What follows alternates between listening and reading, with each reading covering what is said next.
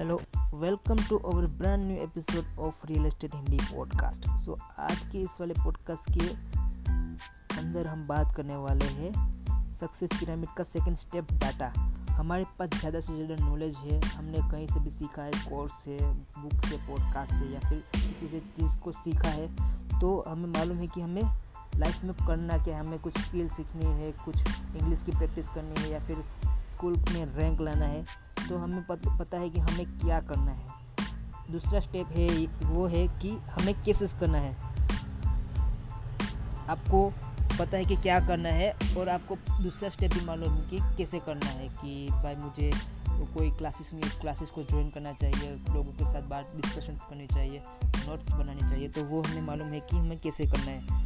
पर लोग ज़्यादा से ज़्यादा फोकस नहीं करते मुझे कब करना है when to do what to do हमें मालूम है हाउ टू डू अभी भी हमें मालूम है लेकिन जो वैन टू डू हमें कब करना है वो उसके ऊपर हम फोकस नहीं करते। तो हमें लास्ट स्टेप है उसके ऊपर ज़्यादा से ज़्यादा फोकस करना चाहिए। अगर आपको कुछ स्किल सीखनी है तो आपको कब स्टार्ट करनी चाहिए? डेली के रूटीन के अंदर हमें अगर आपको कुछ सीखना है तो हमें थोड़ा सा छोटा मोटा टाइम निकाल के आ, उसके ऊपर काम करना चाहिए। अगर आपको हैबिट बनानी है कि मुझे सुबह जल्दी उठनी है या फिर मुझे वर्कआउट करना है बुक्स पढ़नी है मेडिटेशन करना है तो हमें मालूम तो है कि उसके बहुत अच्छे से बेनिफिट है लेकिन हम करते नहीं का उसके ऊपर काम नहीं करते स्टार्ट नहीं करते। तो उसके ऊपर छोटा मोटा स्टार्ट काम करना स्टार्ट कर दीजिए जैसे कि अगर सुबह आपके पास ज़्यादा पहले सुबह जल, जल्दी उठ गए हो तो अगर आप डेली का सिर्फ़ पाँच मिनट से स्टार्ट कर सकते हो अपनी आइज़ को क्लोज करें उसके बाद अपनी जो ब्रीथिंग है उसके ऊपर फोकस करना चाहिए।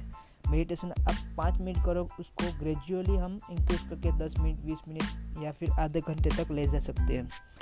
अगर आपको बुक्स बुक्स को पढ़नी है तो आप ये नहीं बोल सकते डायरेक्ट कि मुझे एक एक महीने के अंदर तीन, चार बुक पढ़नी है। आपको सिर्फ़ डेली का टेन पेजेस पढ़ने से स्टार्ट करना चाहिए, जिसकी वजह से आप स्लोली हम अपने डेली रूटीन के अंदर शामिल कर सकते हैं। अगर आपको सुबह जल्दी उठना है तो आप डायरेक्टली हम चार बजे या पाँच बजे नहीं उठ सकते। तो हमें क्या अगर आप सात बजे उठते हो तो आप अब दूसरे दिन उठोगे तो सिक्स छः बज के पैंतालीस मिनट के अलार्म रखो। तब हम दस दस मिनट का गैप रख, रखने के बाद हम एक महीने के अंदर हम अपनी जो चार बजे या फिर पाँच बजे की गोल है, वहाँ तक पहुँच सकते हैं। हम, हमारी बॉडी ऐसे बिल्ड नहीं हुई कि एक डायरेक्ट चेंजेस को अडोप्ट कर सके। तो हमें स्लोली और स्टेडली हमें उसके ऊपर काम करना चाहिए और जिसकी मदद से हमारी बॉडी भी हमारे साथ काम करना स्टार्ट कर देती है। तो बस आज के लिए बस इतना ही। मिलते हम दूसरे वाले पॉडकास्ट के अंदर। So thank you so much बने रहिए हमारे साथ।